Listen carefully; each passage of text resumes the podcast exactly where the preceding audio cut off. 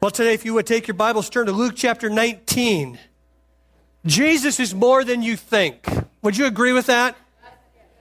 Yeah, you probably would, but you probably haven't really thought much about it. Whatever you think about Jesus, he's more than that. I'm learning it as we head into the final parts of this History Channel's epic series, The Bible. I am reminded of the awesomeness, the grandeur of this great God that we serve. And I don't want you to forget it, because sometimes in our finite minds, we can lose sight of the infinite grandeur of this God. Do you remember your first love? That decision to marry the one that you're married to probably today, or maybe your best friend, or somebody that is just a kindred spirit that you run with now. You love them, you gave to them, you serve them. You would do the thing that you probably never do now. You would spend an hour or two on the phone. You would write them love letters. Why? Because it was all about relationship. Back then, you didn't have to do it. It wasn't a rule. It wasn't rigid. You just did it out of relationship. And I want to remind us today that that's really the big difference. And one of the big journeys that all of us have to make is to make sure that we're not involved with just a religion with Jesus Christ, but that we still love him. We still serve him. We still talk to him. We still spend time with him. Not because we have to, but because we get to, because we want to. And he wants to have that time with us. But there are religious ideas and attitudes that can quickly infiltrate our lives. Would you agree?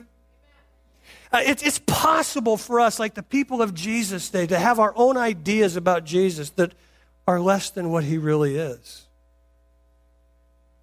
And we have a tendency to want to make Jesus be who we want him to be, to reduce him to manageable terms and manageable size. How many of us really try and fit Jesus into our boxes, but he's always bigger than any box you can put him into? The problem with that is, though, that we limit how we see him and oftentimes what he can do in our lives. We pick the verses that we like about Jesus and ignore the ones we don't. We imagine him as being on our side for whatever we're for, whether the Bible says it or not. We make him over in our image instead of allowing him to make us in his image. Kevin DeYoung posted this on his blog some time ago. This is what he said at the beginning. He said, Jesus is very popular in America, but not every Jesus is the real Jesus. And he listed some of the popular reductions and minimizing of Jesus that he sees in America. See if any of these sound familiar. There's the Republican Jesus. He's against tax increases, activist judges. He's for family values, and he wants everyone to own a firearm. Amen. Yeah, amen. That's a Texas girl. There's the Democratic Jesus. He's against Wall Street and Walmart. He's up for reducing our carbon footprint and printing money.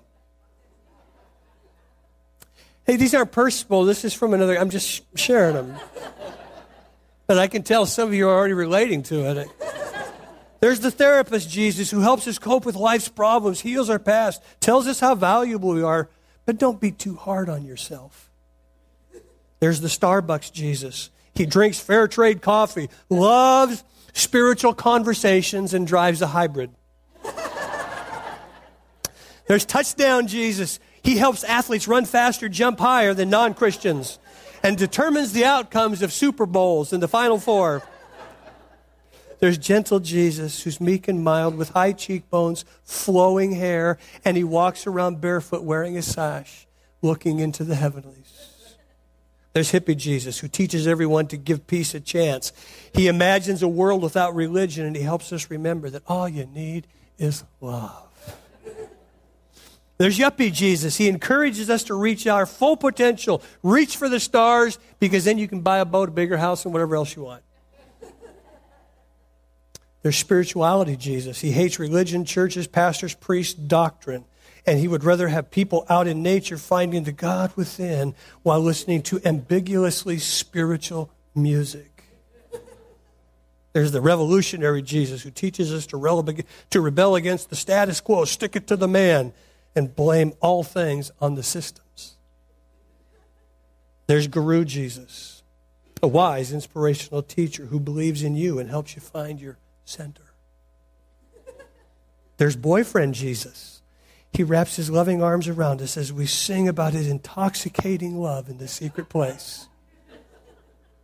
There's the good example, Jesus, who shows you how to help people change the planet and become a better you. Any of these sound familiar? See, it's really easy to embrace a number of these, and we make Jesus what we want him to be, but he's always more. Jesus is always more than what you know. He's the Son of the living God. He's not just another prophet. He's not just another rabbi. He's not just a wonder worker. He is the one that these people, the Jewish people, the world, 2,000 years ago, were waiting for. The Son of David, the one who comes to deliver us from captivity. The goal of the Mosaic law, everything points to him, the Almighty God in the flesh, who comes to heal the sick, give sight to the blind, help the poor, free the prisoners, and proclaim good news to the poor. He is the Lamb of God who came to take away the sins of the world. He's all that. And guess what? And more. And I want to remind you today that as we go into Easter, Jesus is more than you could ever imagine. Don't small and dummy him down. Allow him to enlarge your thinking and your vision of who he is. Today we come to Luke chapter 19, where we're going to see it's the beginning of the end for Jesus. It starts on Palm Sunday. It's the beginning of his final week before he dies. It's about his triumphal entry into Jerusalem. This is one of the few stories that are described in all four Gospels of the Bible. And as we break down this story, we'll see that Jesus is more than we thought. And it might even seem a little bit differently than what you thought. Luke chapter 19, I just want to quickly read a portion of it. It says, when he had said these things, he went on ahead going to Jerusalem. And as he approached Bethpage and Bethany at the place called the Mount of Olives, he sent two of his disciples, and he said, "Go into the village ahead of you. And as you enter it, you will find a young donkey tied there on which no one has ever sat. Untie it and bring it here. If anyone asks you, 'Why are you untying this?' say this, that the Lord needs it." It was a few years ago, I had a guy come into my office and kind of pick apart some of the things that I'd said. One time, one of the things he said was, he goes, "I can't serve the God that you talk about because you say that he needs us." And I was talking about that he needs us to reach people, the lost. And I was kind of taken back. I go, wow, I didn't know that was such a controversial statement. So I started going through the Bible, looking up needs, and I come to this one. Aha, God does have needs. Because he said he couldn't serve a God that has needs. Do you know God has needs? And Jesus says, here, I need go get me a donkey. He needed a tomb so he could resurrect from.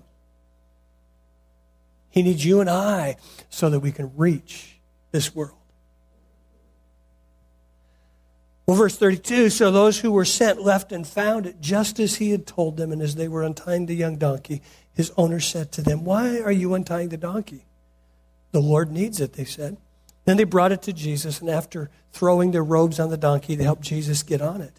Now, as he was going along, they were spreading their robes on the road. Now he came passed down the Mount of Olives, and the whole crowd of the disciples began to praise God joyfully with a loud voice for all the miracles they had seen.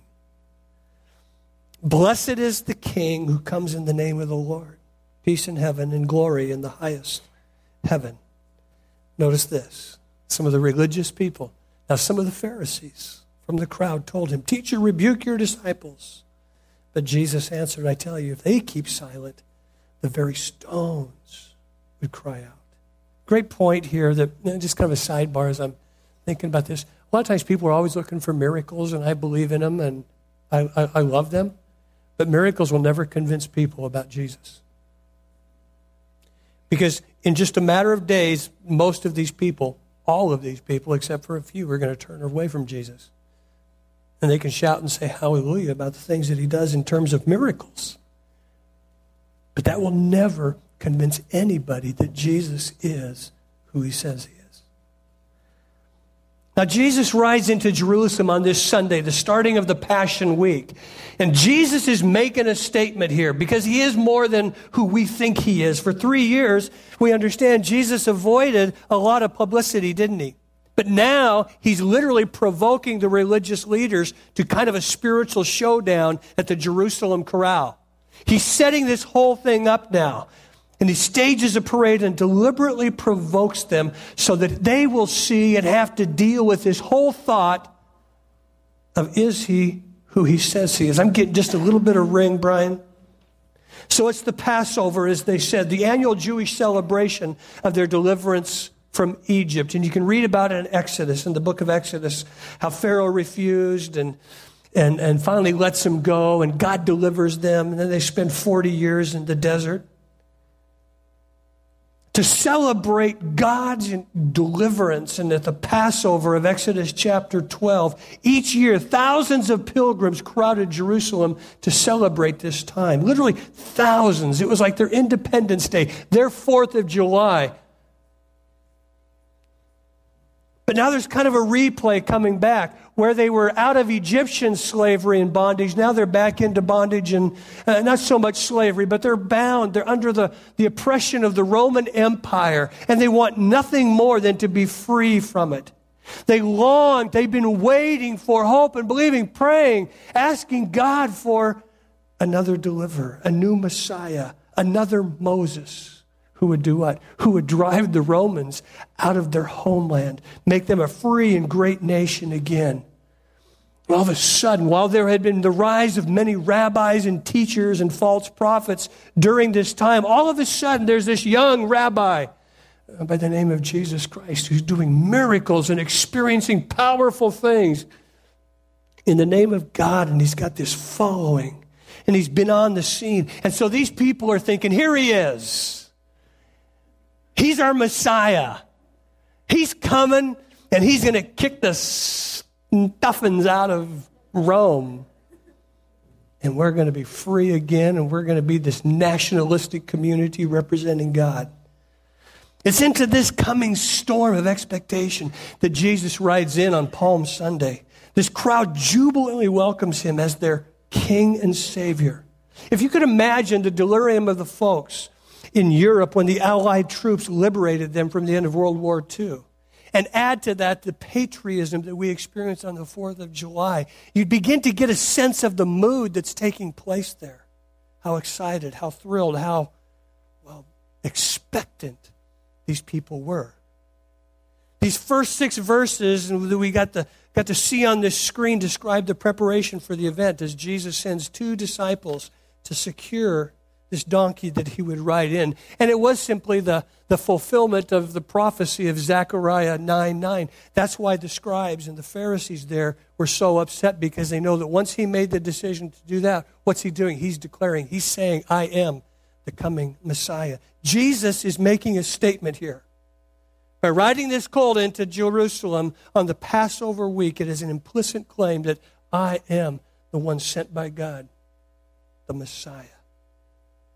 And so how do the people respond? Well, they do it by spreading their cloaks, putting out palm branches and shouting praises, spreading their cloaks on the road.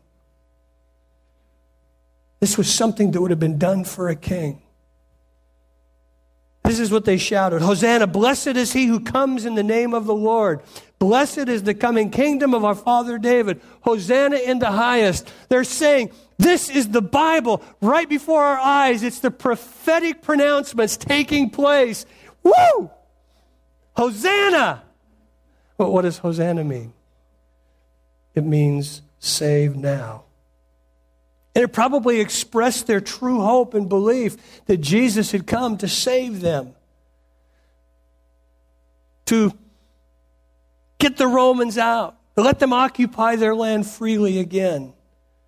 They're probably also making some other statements. Hosanna, save now. Overthrow them politically. Hosanna, save now. Help us economically.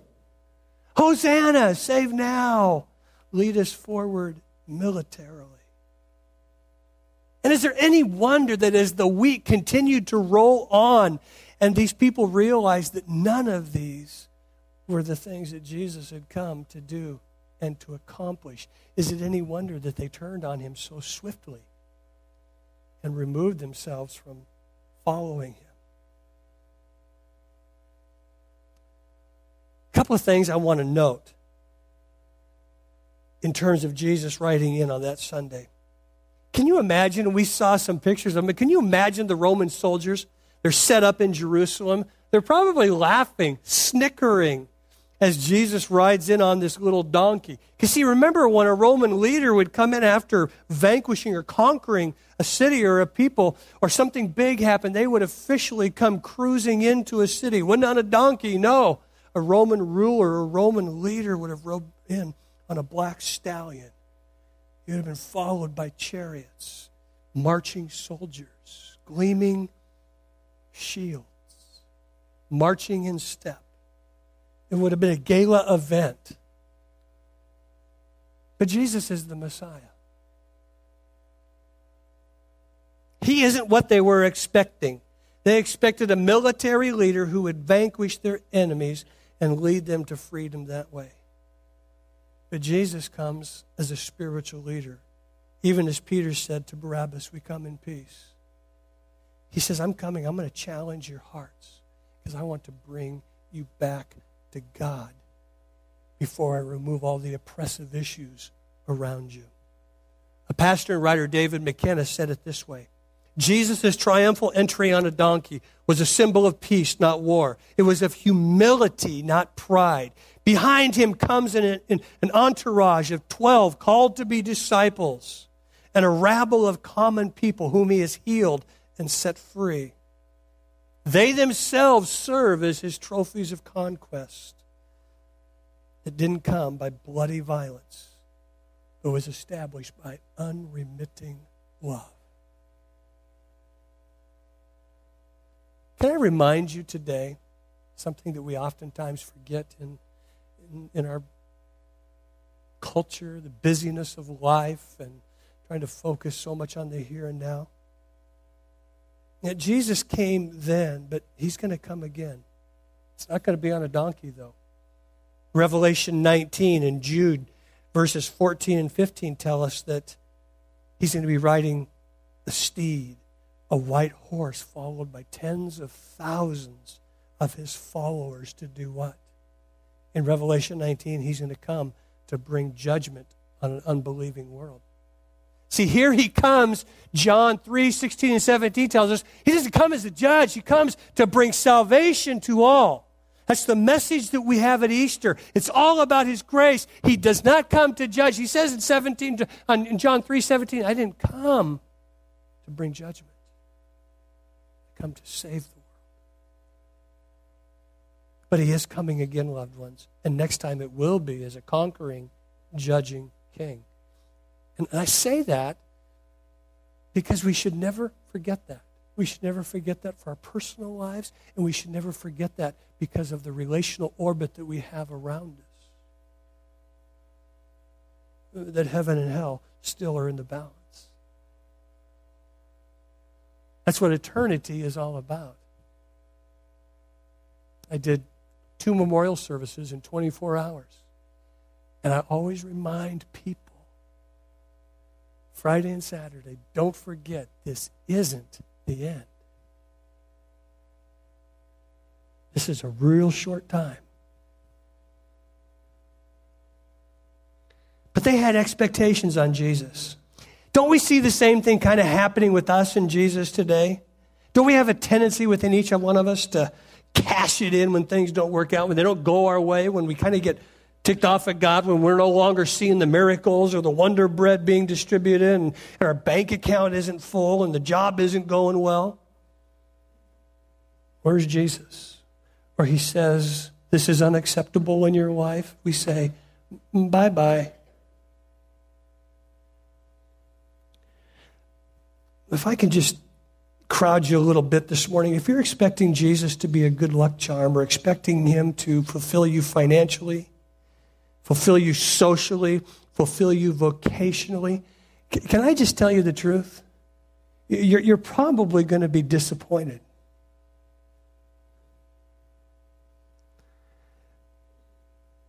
Because when things don't go your way, you're going to go, well, this isn't the God that I wanted to serve. I thought he would fulfill me. No, no, no, no, no. He said he would come and fill you with his life, not fulfill your wants, your desires. Because what that is more of a God that simply is like an Aladdin's lamp, a genie that you go, this is what I want, this is what I expect. And Jesus never came to operate that way. And that's part of the problem. They were disappointed in what King Jesus was bringing at this time, and that's why they left. It's interesting, if you study the Gospel of John, chapter 5, verse 16, Jesus had just fed the 5,000. And people were enamored. This is the beginning of his ministry. And so they said, oh, man, he's doing what we expected. A miracle like that. He's got to be the Messiah. And so it says that they come and they wanted to grab him and embrace him and take him, literally take him and make him king. And then it says, Jesus left. He was gone. He wasn't in their midst anymore. You know why? Hear me, loved ones. You can't make Jesus king. He's already king. But too many of us want to make him king of our lives the way that we want. And part of that's kind of the Americano Christianity that will always lead to disappointment.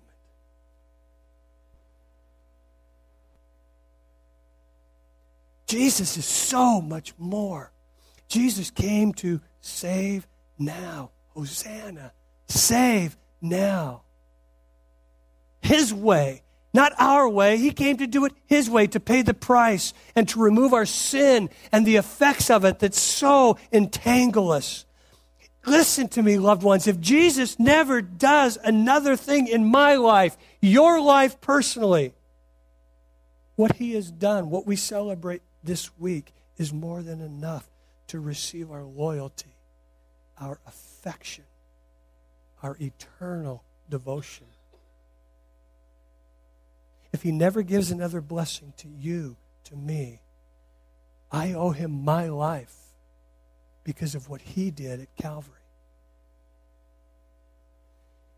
And see, that's how you'll begin to understand some of the differences if you're making the journey from religion to relationship. See, these people were simply religious fans.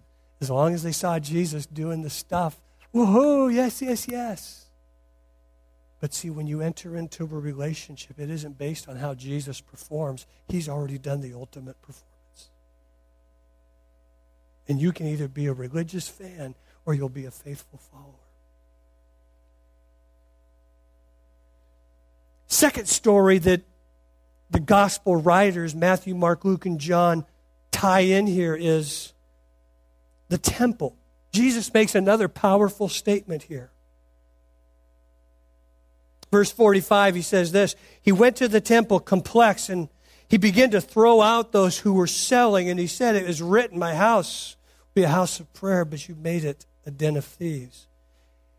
Every day he was teaching in the temple complex. And notice this, the chief priests, the scribes, the religious leaders of the day, they were looking for a way to destroy him. They wanted to find a way to do it because all the people were being captivated by what he said. This story, the cleansing of the temple, is in all the Gospels, and it's in the Synoptics. The Synoptics are the ones that are similar, Matthew, Mark, and Luke, which are really a lot of the Gospels they're very similar in structure and everything. And you'll see that in Matthew, Mark, and Luke, the Synoptics, the same Gospels, generally speaking, they always have it at this place in the Gospel. Interestingly, John, who doesn't necessarily do a chronological work of the Gospels like the other three, he puts it at the beginning. Now, some scholars go, well, we're not sure. Maybe there was two cleansing. I'm not really sure that there wasn't, but I'm not sure that there is because it's the same setting. And John wasn't as chronological as Matthew, Mark, and Luke. I have a tendency to believe that there was one cleansing of the temple. John just happened to put it in a different place. And you can find scholars on both sides to agree or disagree with that. But as he arrives in Jerusalem, many would have expected Jesus to head to the Roman fortress. to deal with the Romans. Instead, he heads to the temple to deal with the Jews. Expectations. Surprise! We thought you were going to do what we wanted you. No, we're going to deal with you. So Jesus goes to the temple because his primary concern was never military, never political, but always spiritual.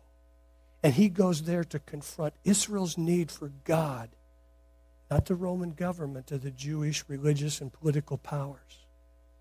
Now, if you just go a few pages ahead to John chapter 2, I want you to see this one has just a little different nuance of the cleansing of the temple than the other three, Matthew, Mark, and Luke, have. It says here the Jewish Passover was near, same time frame. So Jesus went up to Jerusalem. In the temple complex, he found people selling oxen, sheep, and doves. But he also found the money changer sitting there. Get this, verse 15. After making a whip of cords, he drove everyone out of the temple complex with their sheep and their oxen. He begins to turn over tables, spill the money. Can you see Jesus just going postal? I mean, I love this picture of him because he's making a statement, friends. It's a big statement. Here's what's going on now. So the Jewish temple was divided into four courts. The largest, outermost court was the court to the Gentiles. Anybody could go in there, non-Jews, any ethnicity, nationality was open to all, so they could come and seek God. But then there was the second court in the temple proper. This was the court of the Israelites, and Jewish women could go in here as well, but no further. And then the third court was the court for men, where circumcised Jewish males, priests, and everybody could go to, but no women, no Gentiles. And then, of course, there was the Holy of Holies, where only the high priest could go once a year to make atonement for the sins of the nation. This is a big, big temple. Now, the court of the Gentiles, as you saw in the DVD clip, had become a marketplace of sacrificial animals. Animals were sacrificed every day in the Jewish tradition and culture, but during Passover, literally thousands were sacrificed because Jewish law required that these sacrifice animals would have been perfect, unblemished animals, and they would be brought for the priest to be checked out to make sure that they were perfect and unblemished, which was really a picture of Jesus Christ coming, the perfect Lamb of God. Now, if the priest found any defect, any minute issue with one of those animals to be sacrificed that these people brought, guess what? He could say, sorry, look at this defect. You're going to go over here and buy. And guess who got a little bit of it, who got to skim off the top? Yeah, the religious leaders who were making these decisions. So you know they're going to find a defect. And this is what ticks Jesus off. Because what had started out as a convenience, as a way to help people enter into worship, now became a ripoff.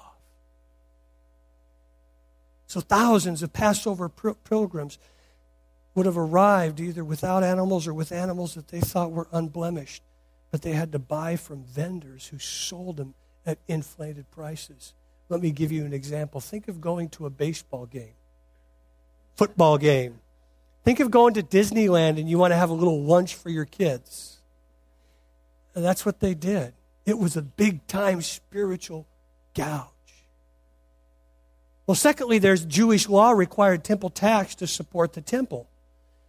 For some taxes, this would be 2 days' wages because of the second commandment forbade making an image that could be worshipped or on coin. The Jews wouldn't pay that tax with a coin that had Caesar's image on it.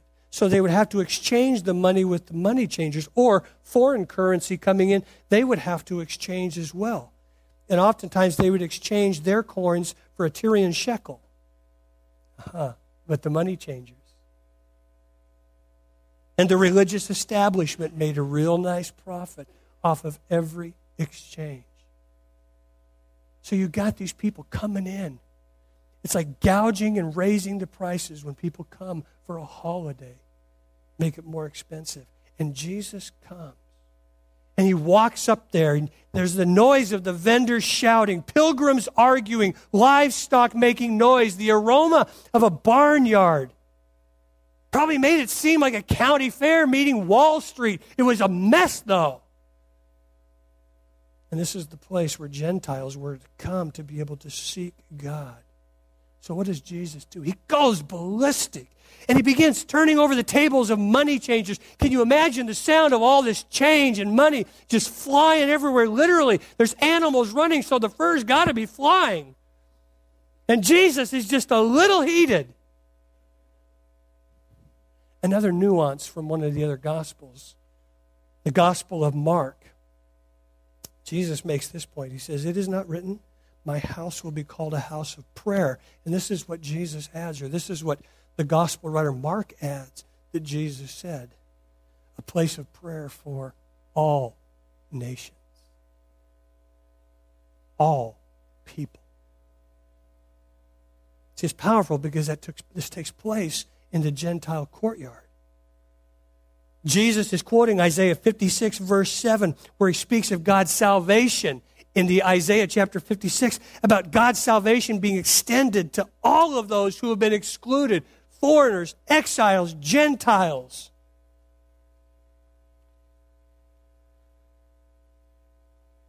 You'll notice I took us to John chapter 2 where it says that Jesus makes a whip. So much for this gentle Jesus, meek and mild, huh? There's a pretty strong display of wrath and indignation here that is righteous. Look at me. Don't put a smile on Jesus here. This is a tense moment. His voice is probably loud. It is being exerted. He is emoting, and it's going to be stern because this is serious stuff that he's talking about. And it shouldn't be seen, loved ones, as anything less. See, sometimes we have these expectations of Jesus. We miss the full totality of who he is. This is a moment where he is beginning to show his wrath and the ultimate judgment to come. People have a hard time associating Jesus' holiness and even his wrath with his love. But never forget, Jesus is the message. He is the expression of the living God. He is God speaking to us. And Jesus is speaking here by his words and by his actions. He wants to communicate something. Jesus is more than you think. And when you think you have him pegged in one way, he is something more than that. He will surprise you. He will sneak up on you. And he will always challenge you because he loves you, wants the best for you. There's a couple of lessons here, I think, for the church. First of all, the church exists not just for those inside of it, but those outside as well. We need to be a place, loved ones, where those outside could come, they can seek God.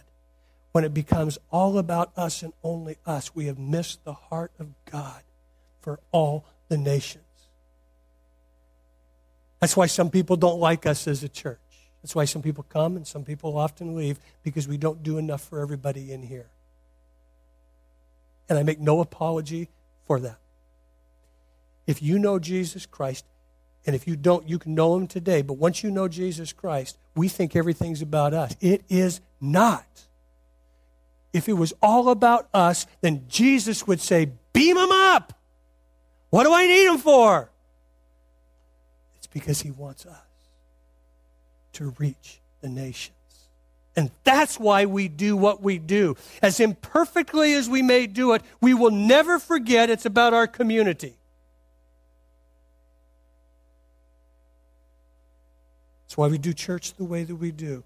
I want Creekside, we want Creekside to be a safe place to hear the life-changing message of Jesus Christ, a place where everyone would feel welcome. This is why we beat the drum, gather unto him.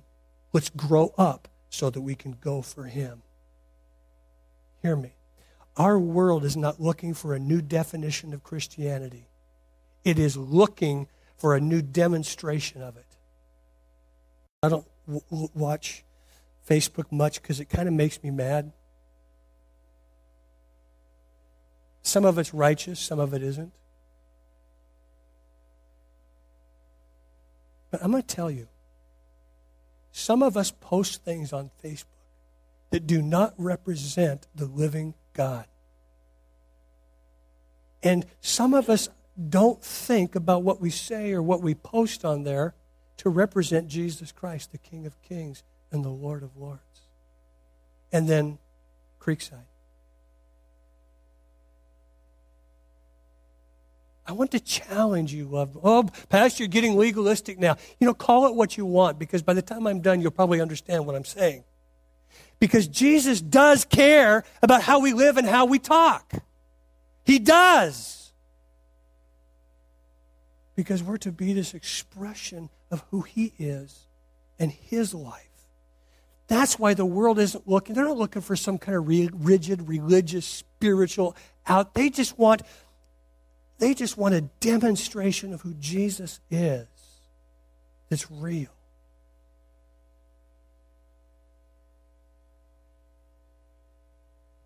There's a lesson or two for you and me. See, these people traveled to worship Jesus in purity. And this tax and this buying of animals started out to be a convenience for the people that come. But pretty soon, the greed and deceit of men became the enemies of Christ and the worship of people's lives. Hear me. Get this. If you're going to live a life of worship of the living God, it will cost you. Make no mistake about that. You come to Jesus, it's all free. He's paid the price. But when you come to Him, loved ones, there will be a price. There will probably be finances involved. There will be emotions involved. There will be physical things involved. You can't read the New Testament about Jesus, and you can't read the Old Testament, where when you make a decision to follow Jesus, there's not a cost. If you want to come and sit on your blessed assurance, if you want to come and not do anything, then you want to have a religious relationship with the living God, but not a spiritual relationship. I'm sorry, but you cannot get around the Bible teaching that. True worship is always going to cost you. Today, guess what? We are called His temple. Did you know that? Just like Jesus walked into the temple of John 2, 1 Corinthians chapter 6, in two places there it talks about this whole idea, and it's talking about being separate from sin, specifically sexual sin. And it says, don't you know that your body is the temple of the Holy Spirit, that this person of the Godhead literally resides in you? Therefore, take care of your body. And then in 2 Corinthians chapter 6, verse 17, it also talks about separation from just dialing in and living with the things of this world. He says, for we are the sanctuary of the living God. What's the sanctuary? A place to dwell, a place to make your home. God makes His home in us, loved ones. And the call in those scriptures is to come away. And the call of John chapter 2 is to come away from the things that rip you off, that are going to steal from you, that ultimately keep you from worship. Selling yourself out.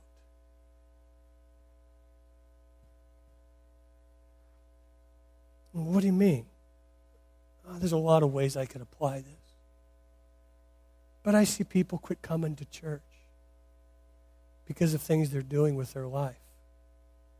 They come here and they feel too guilty. Can I tell you something? Guilt's good. Condemnation's bad. Condemnation's what the devil does. Guilt is what God does with His Holy Spirit when you start to feel bad about something. That's good, because that should make you come to the living God.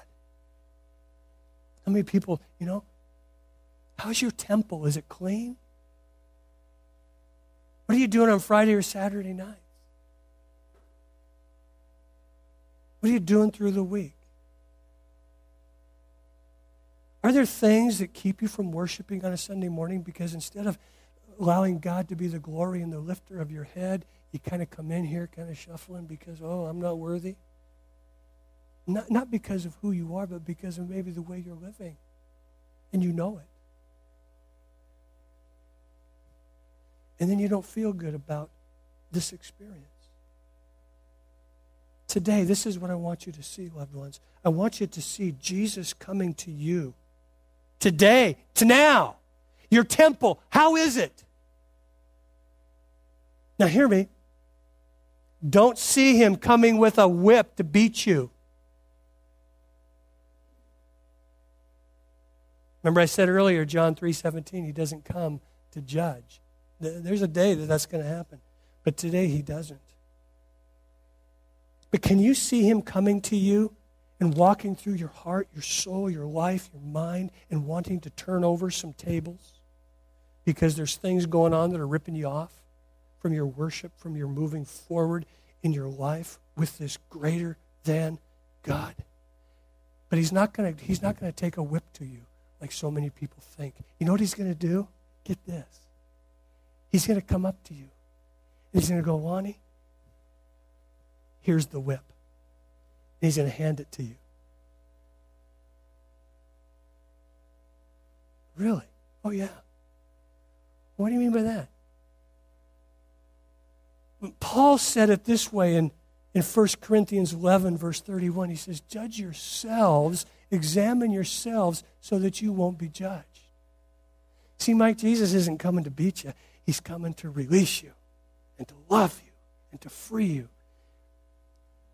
And he simply wants us to have this life and this abundant life that he talks about in John 10. And so today, to now, he says, here's the whip. What I want you to do is I just want you to allow me to turn the tables over, and then you shoo out. You move these things out of your life that shouldn't be there. I'm not going to judge you today. Judge yourself. You know. I can't tell you how many people come to my office. Pastor, I don't know what to do. I ask them 3 questions. Oh, I know I should do that. What's Jesus saying to you? Yeah, but. No. Get the whip out. Don't beat yourself, but beat those things out that are holding you back. Hear me, loved ones. It is not an option in the New Testament or the Bible to receive Jesus and live the way you want. True worship will cost you. You can't follow Jesus. It is impossible without it being cost. A relationship with God without change to live for him and his way should be unthinkable to every one of us in this room that says, I follow Jesus. And I say that with great love, but I want you to hear the passion because that's the passion of Jesus. Clean it out today. I want to challenge you. Let go. Remove anything that's holding you back in your worship of Jesus. Could be guilt. Could be unforgiveness. Could be a sin that nobody else knows about. Jesus is coming today and saying, I want to turn it over. But I need your help. Identify it. Would you bow your heads with me?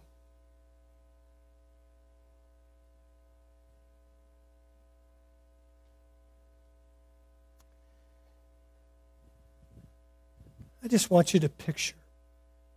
Picture Jesus coming to you. Not the one with long flowing hair. Could have had it. Not the little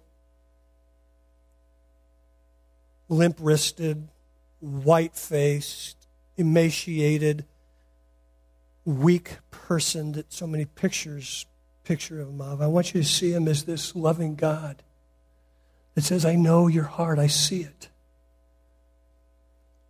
And I want you to be totally free. And I don't want you to have a religion. I want you to have a relationship with me. That's what I want to walk in. And if there's anything in your life right now, today, that you know is there and you know God wants you to change, would you just take a couple of minutes in the next couple of moments of silence to confess it and to say, Jesus, I'm gonna take the whip to it today. Father, I truly believe that religious people can put up with a lot of junk inside their hearts. The Pharisees did. They had all the head answers, but their hearts were miles from you. And I pray, God, that each individual here in this church would always allow you to do heart surgery, to come in and walk through this temple and turn tables over, and that we would hear it and know it and take the whip to it, not ourselves, but to those things. And I'm thankful for a congregation that wants to walk in relationship and life with Jesus. And it's nothing super spiritual that takes place other than the spiritual life of Jesus that empowers us to make decisions for a preferable future, to look more like you. Help us to do that, I pray. Thank you for this group of people assembled. In Jesus' name, everybody said, amen. Amen. May the Lord go with you. May he bless you and keep you. And let's be praying toward this upcoming weekend. Amen? Amen. God bless you. You're loved.